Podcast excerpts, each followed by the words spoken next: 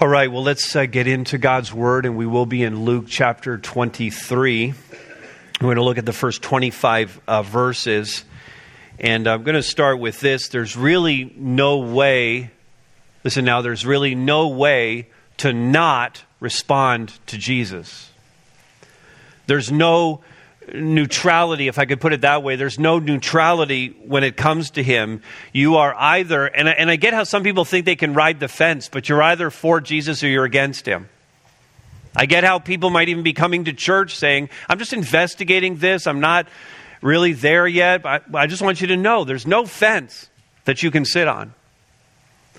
If you are not yet a follower of Jesus Christ, then you are at this point, I don't mean to be harsh about this at all, but you are at this point against Jesus. You're either for or against him. You are either in his kingdom or you are on the outside of it. You are saved or you are unsaved. You are, to use the metaphor in the scripture, you are, are either sheep or goat.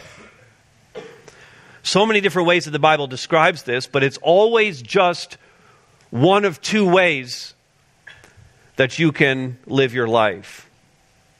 And in Luke chapter 23, these first 25 verses, there's a bunch of people that we're going to see who are compelled to, to respond to Jesus one way or another. They're, they're, they're compelled to respond to the circumstances around them, specifically this trial of Jesus that's happening. And these responses, these reactions to Jesus, parallel the kind of responses that we see around us today. Nothing's really changed. And it, and it may be, in fact, that in this room there are people who do not yet have a commitment to Jesus Christ, have a relationship with Him, who are reacting to Jesus, responding to Him in one of these ways. And so let's consider why you might be rejecting Jesus, because we're going to look at five ways that people reject Jesus. We're going to why you might be rejecting Jesus with a mind to changing that so that you're not rejecting him. Luke 23, let's, let, me, let me read these verses and then we'll get into it. Then the whole company of them arose and brought him, speaking of Jesus, before Pilate. They began to accuse him, saying, We found this man misleading our nation and forbidding us to give tribute to Caesar, and saying that he himself is Christ, a king. And Pilate asked him, Are you the king of the Jews? And he answered him, You have said so. Then Pilate said to the chief priests and the crowds, I find no guilt in this man. But they were urgent, saying, He stirs up the people, teaching throughout all Judea, from Galilee even to this place. When Pilate heard this, he asked whether the man was Galilean. And when he learned that he belonged to Herod's jurisdiction, he sent him over to Herod, who was himself in Jerusalem at the time. When Herod saw Jesus, he was very glad, for he had long desired to see him because he had heard about him, and he was hoping to see some sign done by him. So he questioned him at some length but he made no answer. The chief priests and the scribes stood by, vehemently accusing him, and Herod, with his soldiers, treated him with contempt and mocked him. Then, arraying him in a splendid clothing, he sent him back to Pilate. And Herod and Pilate became friends with each other that very day, for before this they had been at enmity with each other. Pilate then called together the chief priests and the rulers of the people and said to them, You brought me this man as one who is misleading the people, and after examining him before you, behold, I did not find this man guilty of any of your charges against him. Neither did Herod, for he sent him back to us. Look, nothing deserving death has been done by him. I will therefore punish and release him. But they cried out together, they all cried out together, Away with this man and, and release to us Barabbas, a man who's been thrown into prison for an insurrection, started in the city, and for murder. Pilate addressed them once more, desiring to release Jesus, but they kept shouting, Crucify, crucify him. A third time he said to them, Why? What evil has he done? I have found in him no guilt deserving death. I will therefore punish and release him. But they were urgent, demanding with loud cries that he should be crucified. And their voices prevailed. So Pilate delivered or decided that their demand should be granted. He released the man who had been thrown into prison for insurrection and murder, for whom they asked. But he delivered Jesus over to their will. Let's look at why you might be rejecting Jesus this morning. We have uh, five of these. First, you might be rejecting Jesus because you have been chased away by fear. You have been chased away by fear. Um, and this is really uh, something that describes the disciples. Now, I don't have a verse for you in this, this particular passage because really the point of this is that the disciples are nowhere to be found. The disciples have scattered at this point. They're not in this passage as Jesus is tried in front of Pilate and in front of Herod. You remember back to chapter 22, which we spent five weeks looking at. You'll remember that they were in the upper room and they shared in that Last Supper, and then they went to the garden and there was prayer happening in the garden. They were having trouble staying awake, but Jesus was praying, and then this crowd came and arrested him.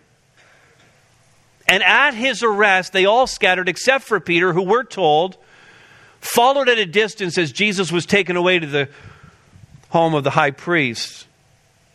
But even then, after denying him three times, you look in verse 62 and it says that even Peter went out and wept bitterly.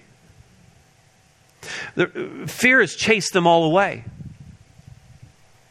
And fear chases many people away from Jesus. In fact, there are some people in this room who are content to come and be a part of this church family for whatever reason. You find it comfortable, you like the teaching, you enjoy the worship, whatever it is. But you're afraid to actually give your life to Jesus. It's pretty common, actually. What are you afraid of?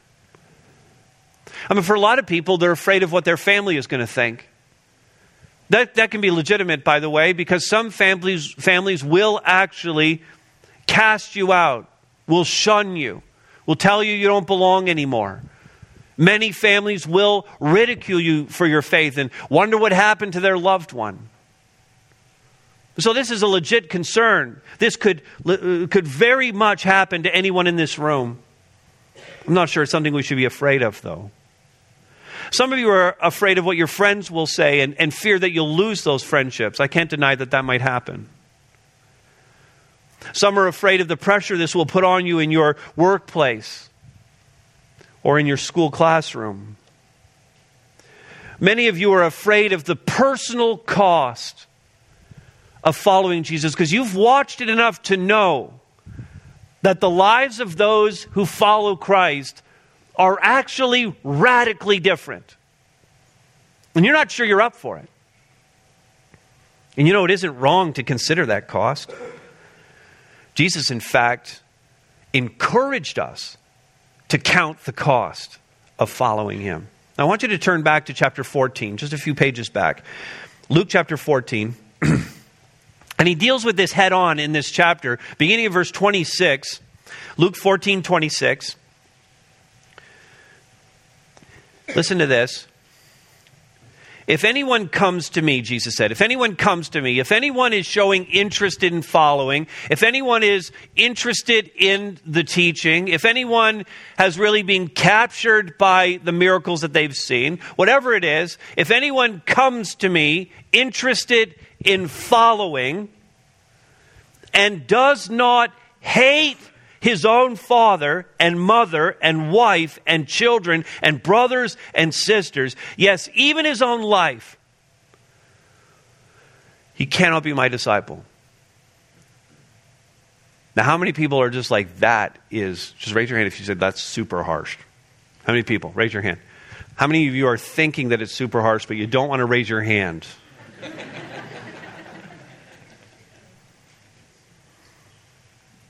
This is hard. I mean, what's, what's he actually saying here? Well, well, first of all, he is saying, at face value, your family cannot take precedence over Jesus Christ. Jesus Christ is at the center, or Jesus Christ is at the top of the list. Jesus first, everyone else comes after that. For sure, this passage is saying that. But secondly, it's this, and, and obviously, this is not about, Jesus isn't telling you you actually have to hate these people that you're actually supposed to love. And other parts of the scripture tell us we're supposed to love these people. Hate's such a hard word. And how many homes here would just have, you know, a ban even on using that word? You can't use that word in this house. You do not hate your sister. I know you think you hate her. We don't use that word in this house. Any houses like that? Okay, we're not hating. And Jesus isn't saying that, but what he, what he is saying is that in contrast to the love commitment that you're to have to Jesus, it's as if you hate your family. That's, that's the gap between loving Jesus and wanting to do anything and everything for Him and, and the love that you would have for your family. It's as if you hate them. And he goes on to say, verse 27. So this is, this is, this is tough. Whoever does not bear his own cross and come after me cannot be my disciple. The whole bearing of the cross thing, we've talked about this a few times in Luke's gospel. To them, this is a method of execution. They don't yet have the religious icon symbolism thing in their minds the way we do. They don't know about Good Friday yet. And, and so to them, they're hearing, we have to die? We have to die? Later, the Apostle Paul would explain all of this to us in a way we would completely understand. Galatians 2.20, that, that I'm crucified with Christ, nevertheless I live. Romans chapter 6, verse 6, the old self is crucified with him. V- verse 11 of that same chapter, that we are dead to sin and alive to God. We get it, that as the followers of Jesus Christ, we are crucified with him. The old self is gone, dead, and buried. And we get new life in him. Whoever does not bear his own cross, isn't willing to die to self, and come after me, really follow me. Unless you're willing to do this, unless you're willing to, in contrast to loving Jesus, hate your family and sacrifice your own life, you cannot be my disciple. You can't. And then in verse 28, it just says it count the cost. Before you sign on to this, before you declare your allegiance, count the cost. And, and some fear this. But I'm going to tell you, the fear is not insurmountable because many people have overcome this fear to actually follow Jesus. And aside from Judas, we're talking about the disciples here who were chased away from fear. Aside from Judas, who would take his own life, these same disciples who scattered from fear, who were nowhere to be found, every one of them would come back. Every one of them would see the resurrected Christ. Every one of them would be there on the day of Pentecost to, to receive the, the filling and the indwelling of the Holy Spirit, the baptism of the Holy Spirit on that day. Every one of them would go off into the mission to fulfill the exact thing Jesus had for them to do to go into the world and to make disciples. And according to history tradition, of all the apostles who went off into that mission, all but the apostle John would give their life as a martyr for this faith that they believed in. And clearly, they overcame their fear. They got to the place where they could say, this is Psalm 118, verse 6. They, they could say, The Lord is on my side. I will not fear. What could man do to me? What can man do to me? I don't need to to fear what people in my workplace think. I don't, I don't need to fear what my family thinks. I don't, I don't need to fear what my classmates think or what my friends or my neighbors think. I don't need to fear what anyone thinks about this because I've given my heart to Jesus Christ and the Lord is on my side and I'm not going to fear any of that. But I know some here are rejecting him on that basis. It's time to cast that fear aside and give your life to Christ.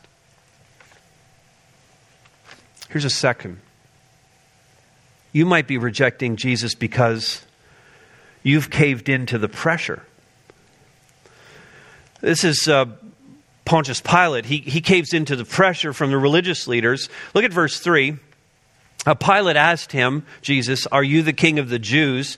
And, and then quickly, I don't know if there was more to it than what we have recruited, recruited, uh, recorded here by Luke, but he quickly concludes, verse 4 I find no guilt in this man. Not guilty.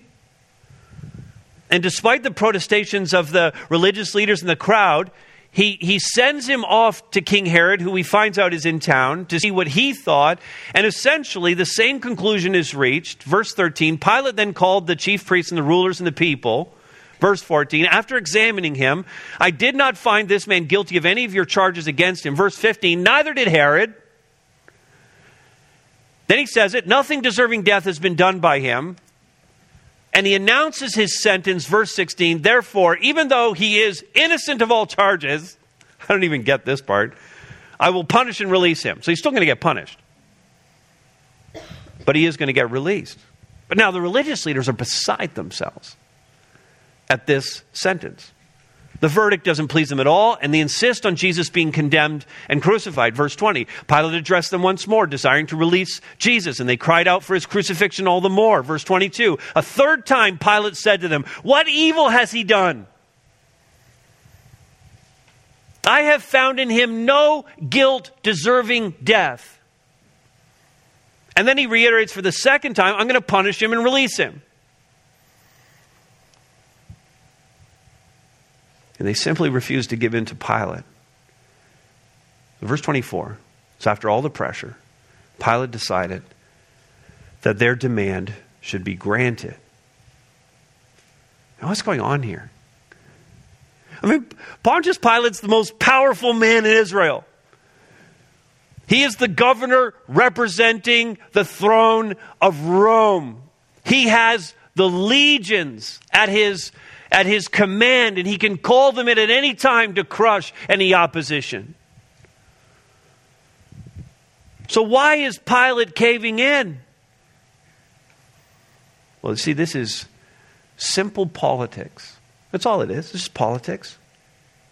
Pilate's weighing out the benefits of releasing Jesus, which he believed he should do from a conscience standpoint. This man's not guilty of anything.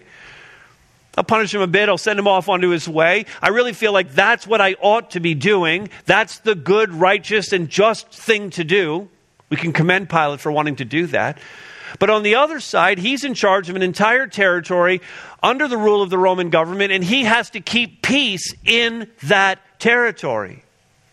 He wants to keep the religious leaders happy, who the crowds are listening to at this point and ensure there's peace in the city. You see, for occupying armies and empires, we have it in our mind that the Romans were just so ruthless and always warmongering. And the reality is, they fought wars to secure borders and to create trade and prosperity in their empire. It wasn't just power for the sake of power, they were trying to bring prosperity to their people. And so, what they wanted was not warfare. What they really wanted was peace, because with, prosper- with peace comes prosperity. They wanted the economy to thrive. They're not unlike most governments. They wanted the economy to thrive. And so they wanted the status quo, they wanted the people calm, they wanted peace in the streets of the city. That's a primary goal that they would have. And so as Pilate weighs it all out, these religious leaders with great influence and the crowds kind of whipped up into a frenzy versus this one preacher man who's got them all upset and he determines that sacrificing his life, just this one man's life, would be well worth it. I mean, after all, he doesn't want word getting back to Rome and to the emperor that he doesn't have control over Israel. And so Pilate caved into the pressure. Simple politics. And similar to what we said about fear, some walk away from Jesus because of the pressure they feel from others. Or, or even they walk away from Jesus because of an internal pressure that they feel inside of themselves. And I love that so many people come here and they're exploring uh, the faith and they're trying to understand who Jesus is. But the reality is, some people will tell lies to themselves similar to the lies that were told about Jesus that got him condemned. Come in here if you're uh, new to all of this and you're taking it all in, and you can make an assumption that all of these people are so far ahead of you spiritually. They sing the songs, their Bible is all marked up. They've been doing this for 30 years. They know the scriptures, they know the language, they know the lingo, they know the play. They've erased many of the struggles that other people have over sin issues, and they've got victory over these things. And when you're coming in brand new, it would be easy to put pressure on yourself and to say, I don't think I could ever measure up. I don't think I could ever measure up. I could never get to that place where I was like that person. And so you put, this isn't necessarily a pressure that's coming from anyone here because I think we work really hard to say everybody's just on a different spot in the journey, but let's all just go on the journey together. But we can put an internal pressure on ourselves to say, I need to conform right away. I need to become just like the person who's been walking with Jesus for 20 or 30 years. And that kind of pressure that we put on ourselves could lead us just to walk away from it all and just go, I just, I could never get there. So why bother? Instead, what the Lord would have us do is simply, if I could just put it this way, to get close to Him. I don't forget about measuring yourself against anybody else in this room. That's never, ever, ever going to be helpful. But just get to know Jesus. Just read his word, read the gospels, read about his life, read what the letters of Paul say about him. Just get close to Jesus in worship, in prayer, and in your studies of the word. And begin your journey and don't let any pressure come upon you. Don't, don't reject him because you feel pressure from others or pressure from yourself to be something that at this point you're not. Just go on a journey with the Lord. Ready for another one? Perfect. I have a couple more. Don't reject Jesus because you're consumed with self. This is King Herod, consumed with self. Now, these five ways to reject Jesus are not in any particular order, and you can see already that we're not going verse by verse through the passage. We're going to look at all the verses, but we're not like going precisely through it in order. And um, but if I was to sort these in an order and say the order was the number one thing plaguing people today, I think this would be number one. Don't you think? Consume people just consumed with self. People are so consumed with themselves. People are like, I'm so consumed with myself. I'm so preoccupied with my own life. I just can't even fathom what it would look like to follow Jesus. In verses 6 and 7, we're back in, in chapter 23. I hope you all realize that already. That was a little while ago. We were in chapter 14. But Pilate said, sent, to Jesus, sent Jesus to Herod because he found out there was a Galilean connection. Herod had jurisdiction over Galilee. And Pilate's hoping to pass the buck here. Pilate's hoping that Herod's going to solve his problem with the Jewish leaders. Now, for his part, verse 8 Herod was very glad that Jesus was going to come and see him because he, he always wanted to see him and he had heard about him. And he was hoping to see some sign done by him. Okay, like it's he, he's he's hoping that he's going to come in and entertain him. He, he's hoping that he's going to become a, a, a, uh, a, a, a court jester. That's what he wants him to be. Just come on in and entertain me. Herod's not spiritually seeking here. These aren't questions like, man, I really need to hear what he's saying because I've been having this stirring up in my heart. Herod wants to be entertained, and Jesus wasn't going to play his game. Verse 9 Herod questioned him at some length, but Jesus made no answer. I'm not your court jester, Jesus said. I'm not your plaything. So Herod decided to have fun with him anyway. Verse 11 He and his soldiers treated him with contempt and mocked him. Then they uh, decide to play dress up with him and they arrayed him in, in splendid clothing, the text says. In other words, they brought out some royal robes and they put them on him, and they decide that they're just going to have some fun with him. They're going to kind of make fun of him, all for entertainment purposes. And then, verse 12, I was, I'm so glad to read this. I'm really happy for Herod and Pilate. Herod and Pilate became friends with each other that day. I mean, before this, they weren't friends at all, but they became friends. You know, got together to play Fortnite together now. Herod, Herod's the consummate carpe diem guy. Eat, drink, be merry, for tomorrow we die. He's living it up while he can, and he has the power, the influence, and the financial resources to do that. And he's so consumed with himself. And we have so much King Herod in us. There's so much King Herod in us. We have really become so very consumed with ourselves. We, we, we boast about ourselves on social media. Let's be honest, most of our social media posts are about us. Sometimes we make them sound like they're about other people, but they're really about us. Look how awesome my friend is. I'm so awesome, they're my friend. Look at this awesome person that I'm with. Look at this awesome pose that I am striking. I am awesome. We pursue what amuses us. We, we spend vast amounts of our income on pleasure. Go back and look at your budget. See how much of it just goes into entertainment and, and keeping yourself amused. So few people really give any time to serve others or to help the marginalized. Look at the budget of your week. Take the hours of your week and look at it. How much of that is spent just on making your life happier for you versus alleviating the suffering of others?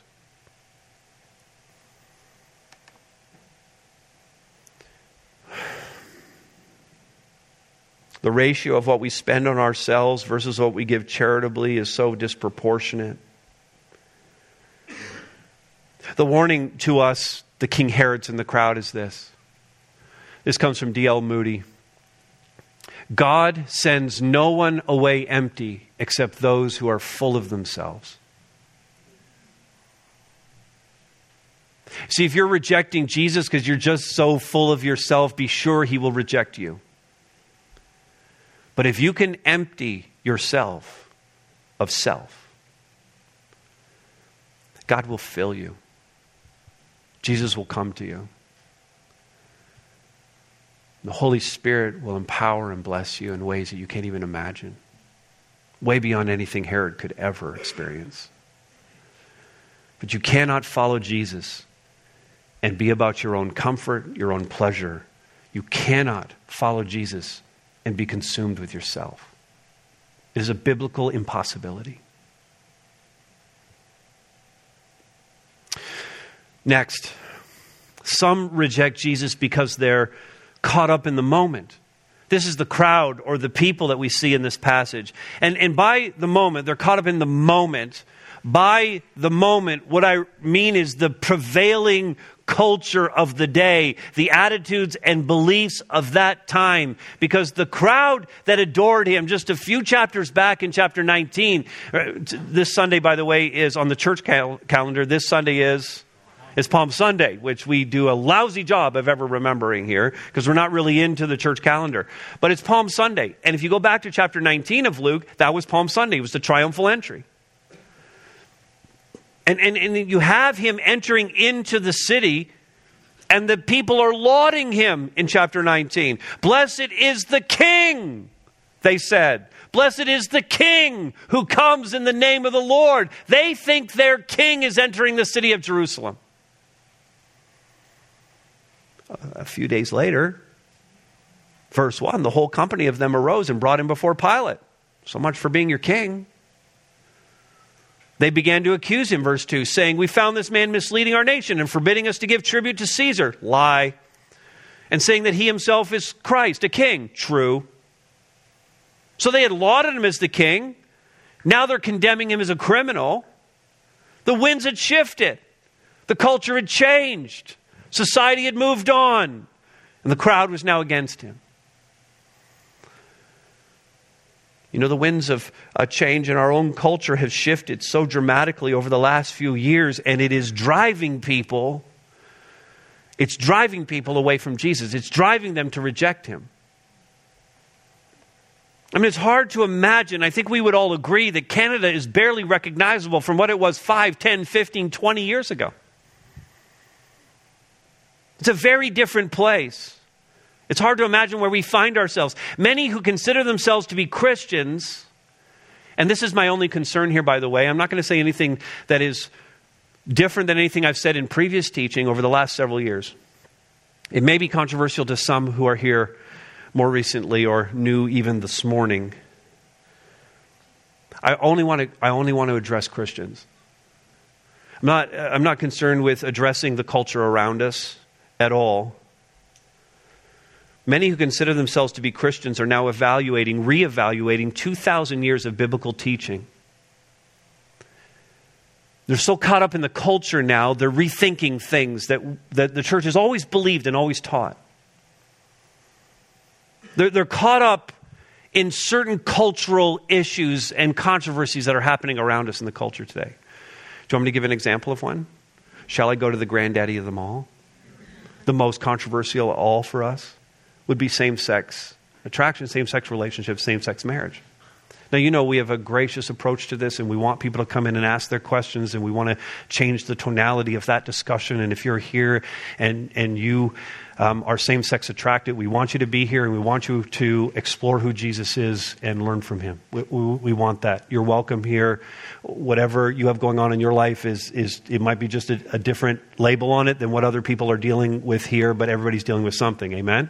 Everybody's dealing with something. And, and so we want that to be true. But we haven't abandoned what the Bible has taught for all these years as a church. And there are so many people, Christians, Christians in churches now, that are getting caught up in the moment on, on, on these kinds of issues. And what I want to say about this is if the government, if the government legalizes and has legalized, if the government wants to allow gay marriage, what is that to me? It's really nothing. If the government of the day wants to allow same sex relationships, same sex marriage, what is that to us in the church? We, we as a church are, are apolitical. That is to say, there is no political party today that represents a truly biblical position. None. Not even close. So, why do we pretend like there are and champion one party over another thinking that they do? It's not true. We need to be apolitical. Because our citizenship is not of this world. If you are a true follower of Jesus Christ, you are not a citizen of this country. You are not a citizen of this world. You are a citizen of another kingdom that is yet to come. We await that day. And in the meantime, we live as aliens in this foreign land because we know we don't belong to this culture. We don't belong to this society. Our authority in our kingdom is from heaven. We're not trying to build a theocratic state here. We're not trying to bring the laws of God to bear on Ottawa or Queen's Park. We simply do not expect the governments of this world to uphold biblical morality. We don't. But, ready for this part? My only concern is Christians and the church. But when Christians, professing followers of Jesus Christ, and Bible believing, Bible teaching churches begin to go after the culture and rethink the things that the scriptures have always taught, despite what they may say about themselves, that is a rejection of Jesus Christ. If you're eager to go along with the crowd, you won't be a follower of Jesus. It's as simple as that.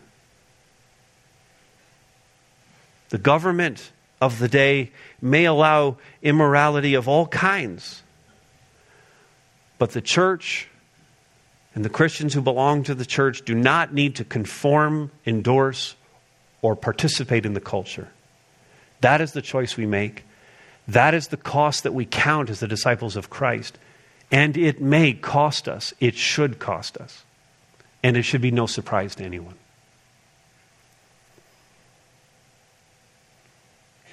That felt a little heavy to me. Does that feel heavy to you? It should. Here's the last one.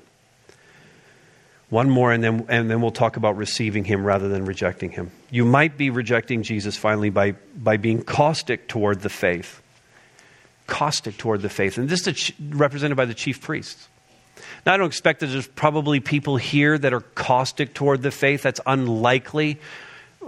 People of this sort wouldn't even darken the door, wouldn't bother to come in unless they were looking to stir up trouble.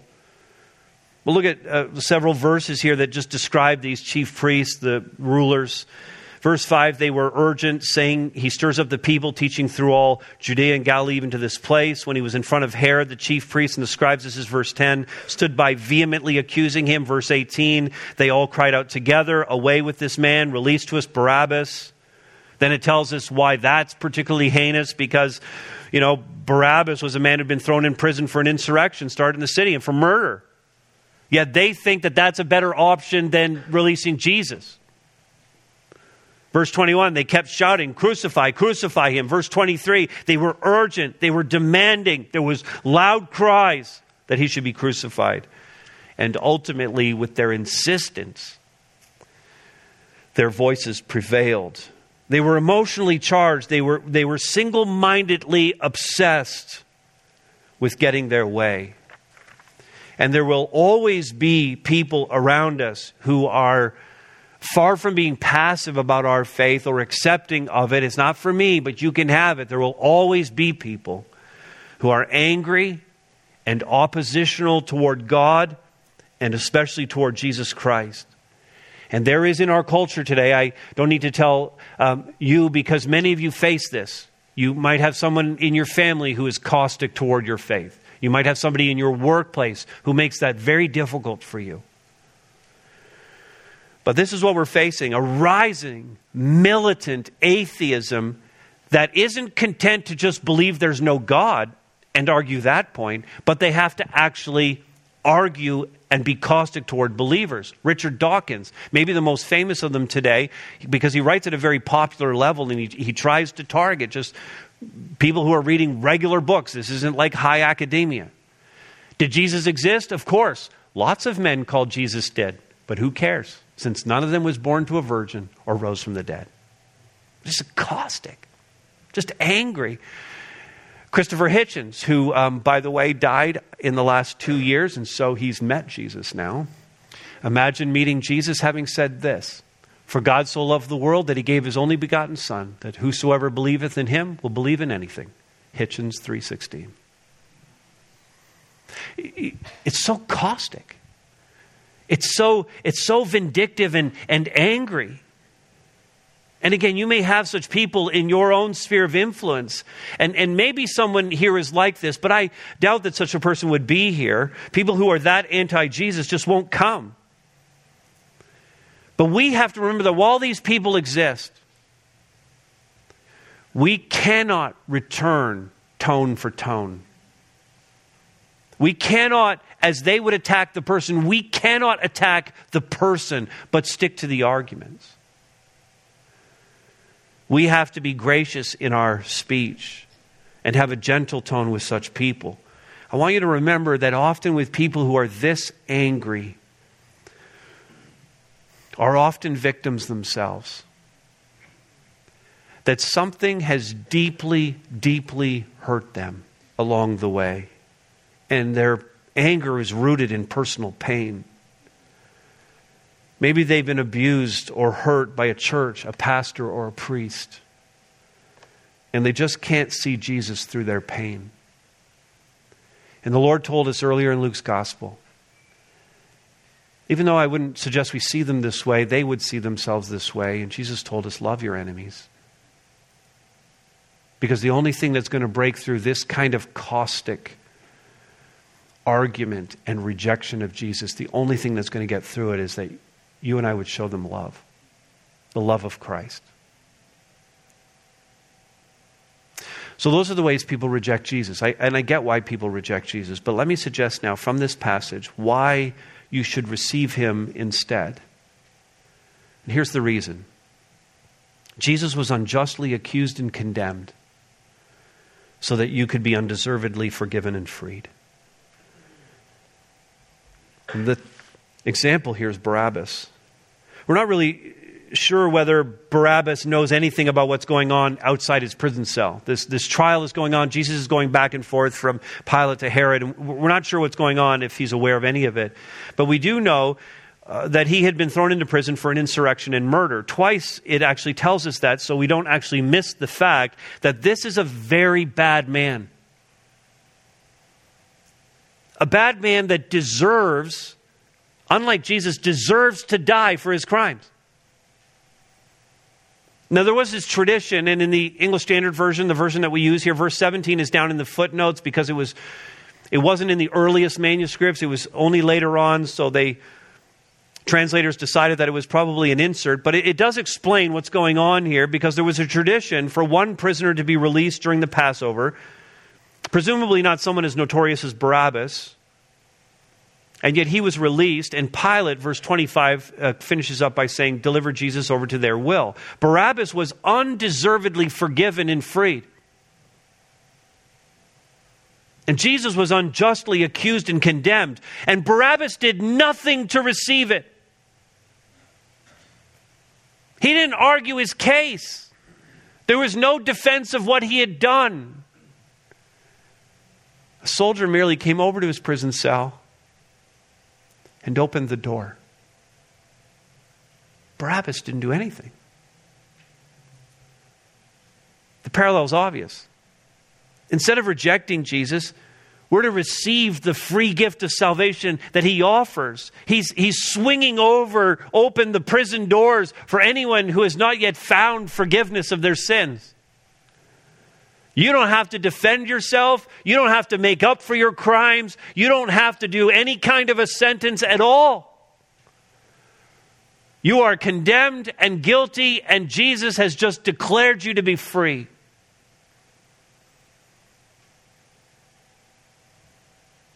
all of your sin erased, the condemnation of death that you're under expunged from your record. You can walk free of the prison you're in simply because Jesus, an innocent man, took your place. Receive him. Let me just finish this up with a, a poem that I I first saw 40, almost 40 years ago when I was a new believer. It's uh, called A Man Went Free. Ruth Senter is the poet. Listen up now. A man went free the day you died. Barabbas. Hero, macho man. The people's choice. They cut his chains and buried his past in his empty prison cell. Murder insurrection. It didn't matter. But they nailed you down, strapped you with the weight of the cross, while he walked away clean. They restored his dignity to him free man, pardoned, no more labels. But they stripped you, gave you thorns for your crown, a weed for your scepter, and a line in the obituary column that read, Jesus King of the Jews. They shouted his name through the street, blazed it in neon lights, and put a marquee around it while they drove you to the place of the skull, gave you vinegar to drink, and threw dice for your clothing. When darkness came, you bowed your head and died alone while he celebrated in the streets with the Passover crowd. A man went free the day you died. I was that man. Let's pray.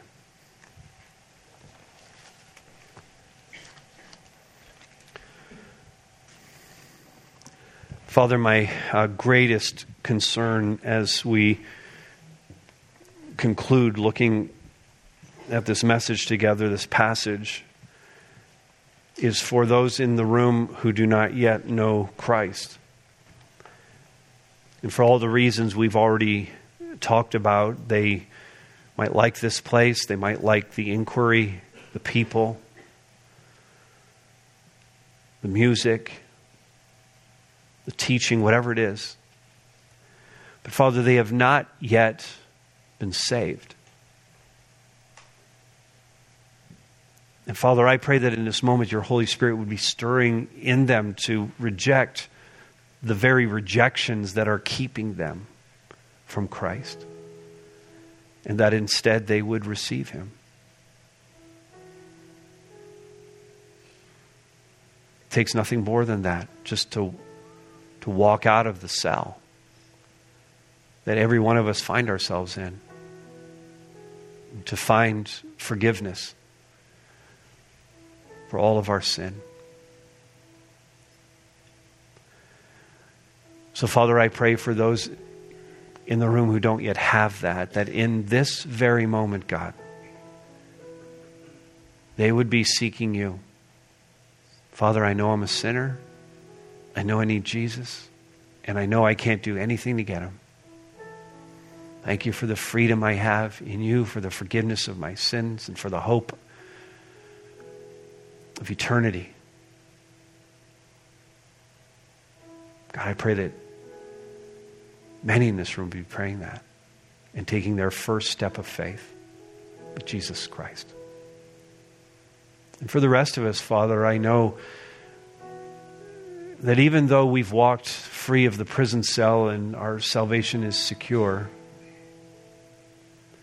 it's easy for us to fall back into old ways and to allow our personal desires to dictate things. It's, it's easy to reject you in small ways. I feel like I do that every day. And so, Father, for those of us that are already believers, God, we thank you for forgiveness. We thank you for your grace and mercy toward us. And Father, give us your Holy Spirit to help us make better decisions tomorrow. Father, you're a great God. You love us. It's pretty evident. I pray, Father, that we would be renewing our commitment right now to receive you in every way possible. I pray in Christ's name.